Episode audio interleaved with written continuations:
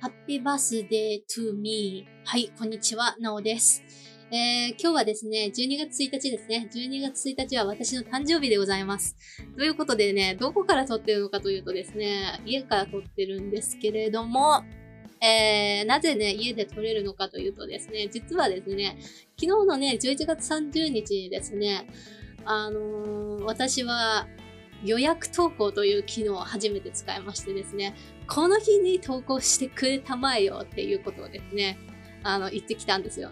だから、あの、12月1日と2日は予約投稿に済ませて、えー、ポッドキャストで配信するというふうにしております。とはいえね、あの3つ、3つですよ。11月30日3つもネタを作るのにすごく悩みましたね。悩みましたね。うん。テーマを決めるのがね、なかなか難しいですね。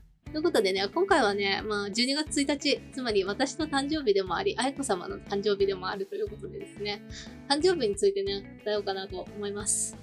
誕生日ってね、素晴らしいですね。あの、何かっていうとね、生まれた日ですからね。今日は誕生日にまつわる、あの、12月1日生まれの人がね、どんな生活をしてるかどうかをですね、ちょっと調べてみましょう。あの、この検索スタイルがね、私の売りになってきてますね、最近ね。えー、性格、うん、当たってるかな？なんとね、たまひよっていうサイトから出てくると、性格、困難も明るく乗り越えるムードメーカー。これ私のことじゃないですか？夢や希望を真剣に見つめ続ける人。お、これは私じゃないですか？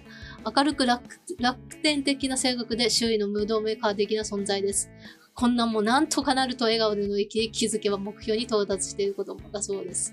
おー、これは私ですね。次に、マイナビウーマンの誕生日占いを見てみましょう。えー、11月1日生まれの性格。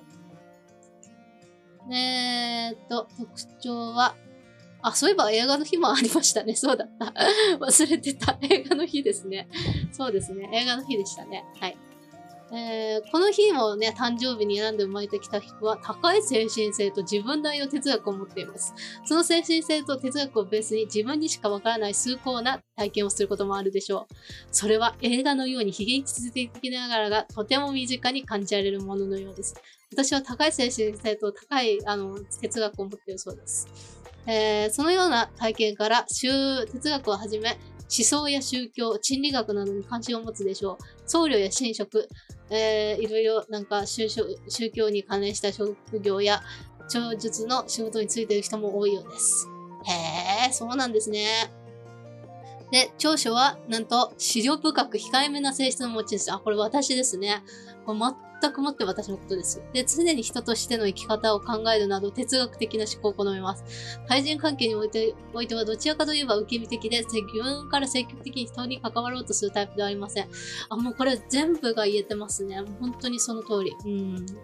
しかし、遊びに誘われれば軽く、心よく応じ、誰とでも、え偏見なく平等に付き合おうとするでしょう。また、困っている人の助けを求めている人にはとても親切に接します。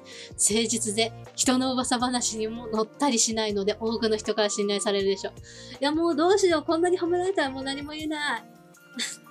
で、控えめな性質であることから、対人関係においては少々繊細な面があります。些細な出来事でも大事に捉えて深く傷ついたショックなことがあると部屋に困るなどしばらく人と会うのを避けることがありそうです。そうなんですよね。私繊細なんですよね。困っちゃいますね。